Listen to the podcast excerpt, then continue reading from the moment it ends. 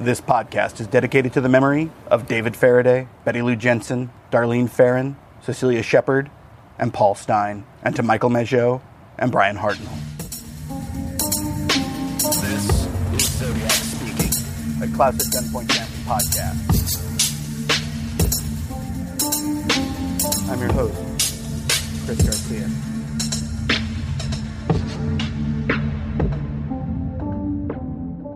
True crime was in a very strange place at the end of the 1970s and the early 1980s.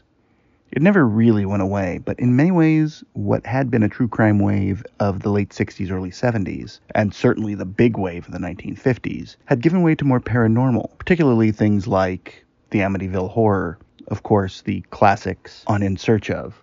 The Great Unsolved Mystery book by James Purvis came out in 1978, and it is another compilation book of stories of mass murder, a touch of the mafia, marriage and death, so on and so forth, across a number of different areas. But the fascinating one is actually the Zodiac, called Zodiac the Sign of Death. And it's a very, very different approach than we had from just seven years before. It's more salacious. And while the California Crime Book definitely had a level of salaciousness to it, not to this level, a decent example is but this stark beauty went unnoticed by the young couple parked on lonely Lake Herman Road. David Faraday, 17, and Betty Lou Jensen, 16, were on their first date. Nervous and excited over the possibilities of romance, they only had eyes for each other. Suddenly, a lone figure approached the car. Crouching by the driver's window, the now visible man pulled out a 22 caliber pistol and aimed it at young David's head. A shot rang out, and then another, and then another. Inside the car, blood spurted from David's head. Across the seat, Betty Lou screamed. After a moment's hesitation, she yanked the door open and began to run frantically. But she was not fast enough, and five more bullets brought her to the ground. It was over in a minute. A young couple lay dead. The only clue to their murder, the nine shell casings, spread around the area. Very, very different, as it's not necessarily reportage, because frankly, there are a lot of statements in there that could certainly be true, but weren't necessarily backed by facts. But at the same time, it is reporting a very, very true crime thing. If you released The Great Unsolved Mysteries today, with much of the same content, it would be seen as a relatively run of the mill work, with a couple of exceptions. It's not, again, not particularly literary. The level of writer that has become interested in writing true crime has changed over the years to be more articulate, I guess the way I would put it. And it's also not necessarily police like. It's not just a cop recounting a story of their past or a lawyer. It's not uh, Vincent Bugliosi writing Helter Skelter. It's not that sort of idea. But there is this idea that it becomes a bigger idea. And the inclusion of Zodiac here towards the front, you have to remember it's in a section called Mass Murders. And when you look at the other ones there, The Mad Butcher of Kingsbury Run, The Axeman of New Orleans, the third story is Zodiac, and the fourth is Jack the Stripper. That placement is so key because this was a point where the Zodiac was at a nadir. It had been several years since the last real confirmed message.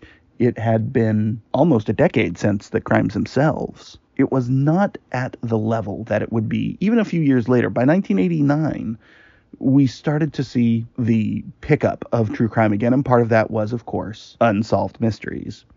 But one of the big things here is that this has a great appearance of the true crime world, and it's connecting these great big stories with Zodiac very early on. Zodiac had already ascended to a new level.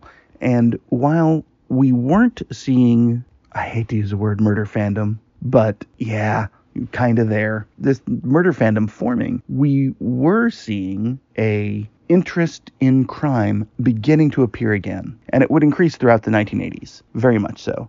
Part of that was the rise of the 24 hour news channels like CNN. Part of that was the great increase in zines, which gave us things like Murder Can Be Fun. Definitely a true crime underground, I guess would be the best way to put it.